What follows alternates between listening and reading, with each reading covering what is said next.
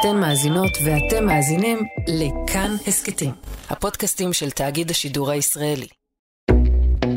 היי יוש, היי, ברוכה הבאה. וברוך הבא. ברוכים הבאים לכולם ולכולן. אתם איתנו על יפי נפש. אני מתרגשת מאוד, אתה מתרגש? אני מתרגש מאוד מאוד.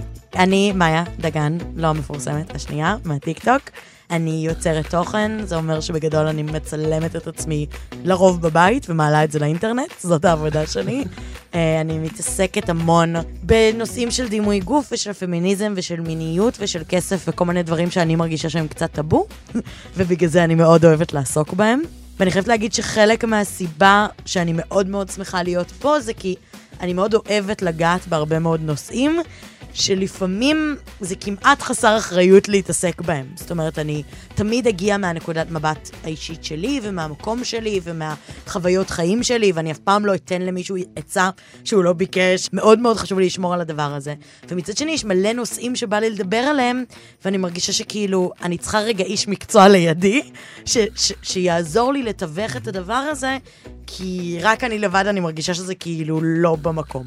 ובשביל זה אתה פה. אז אני אגיד מהצד השני, אני רועי שאול הלל, אני עובד סוציאלי קליני, עובד בעיקר עם אה, נוער וצעירים, עבדתי הרבה זמן בארגונים להט"בים, אני מתעסק הרבה במצבי אסון וטראומה, אז למשל יש כל מיני מצבי אסון במקומות שונים בעולם, אז אנחנו... כן, רועי חזר עכשיו מטורקיה, נכון. אה, דבר שהוא עושה בקטע לא מתריס, אבל גם קצת כן, לא- שגורם לכולנו להרגיש כמו אנשים פחות טובים, כי הוא הולך ומציל אנשים על אמת, ואנחנו כזה, היי, העליתי סרטון חדש, מה לא, המצב? אבל, אבל כל פעם שאני חוזר משם אז חושבים שעשיתי אה, השתלת שיער, שזה קצת מעליב.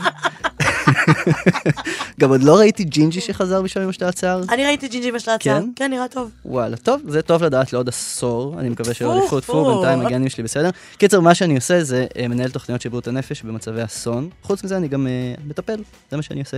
כשאני הייתי צעירה יותר, גם מה זה, אני עדיין צעירה, אבל כאילו, לא היה לי משהו להיאחז בו, להרגיש בו פחות לבד, ונורא נורא חיפשתי אנשים, תוכניות, רפרנסים, רק להרגיש שאני כמו מישהו אחר. אה, ואני חושבת שמתוך המקום הזה, אנחנו מאוד רוצים לייצר מרחב שאנשים מרגישים שרואים אותם ומרגישים חלק ממנו, אבל אני חושבת שגם פודקאסט שהוא כאילו מקצועי, אז הוא מגיע ממקום של נטו להעביר איזה מידע, כן. ומשהו שהוא מאוד מאוד דידקטי. ובסוף, גם האנשים הדידקטיים האלה הם אנשים עם תחושות ורגשות ומחשבות וקשיים, וזה לא כאילו החלום הכי כמוס של כולם לדעת איך הפסיכולוג שלהם מרגיש. כאילו, אני תמיד רוצה לשאול, אני אף פעם לא אשאל, אני מתביישת נורא, והיא גם לא תענה, כן? כי כאילו, היא לא תענה, אבל יש משהו בשנייה לשבור את הדבר הזה, שגם הבן אדם שאתה כביכול נעזר בו, הוא גם בן אדם שאתה יודע שגם אצלו יש קושי. אני אגיד שלי זה ממש חוויה מעניינת. למה? הזאת. כי אני רגיל לטפל, אני מן הסתם גם מטופל, ופתאום אני עומד להיחשף. כאילו- ואיך אתה מרגיש עם להיחשף? אה, אז המטפלת שלי אומרת שאני צריך ללמוד להיחשף, אז אה, אז הנה. כן, לקחת את זה לקיצון. נכון, לקחתי את זה העצה לקיצון. שלה.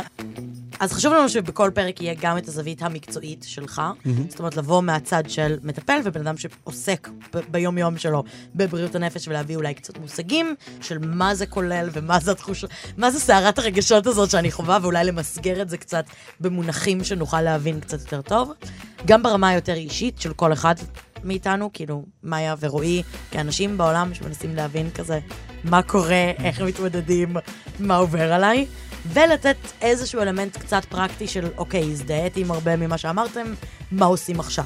איך מתמודדים עם התחושות האלה, אם, אם הרגשתי משהו דומה. ובסוף כל פרק חשוב לנו להביא משהו קטן פרקטי שאתם יכולים ללכת איתו. זה לא צריך להיות משהו ענק, אנחנו לא נבקש מכם עכשיו למלא מחברות במחשבות, אבל כן שתיקחו איתכם משהו קדימה. היידה, היידה, הולך להיות פה דבר מדהים, אז אני נורא מתרגשת. תבואו. תבואו, הכי תבואו. עוד פרקים מחכים לכם ולכן באתר כאן, באפליקציות של כאן ובכל מקום שבו אתם מאזינים ומאזינות בו לפודקאסטים. אני מאיה דגן, אני רואה שאולי. וניפגש בפרק הבא.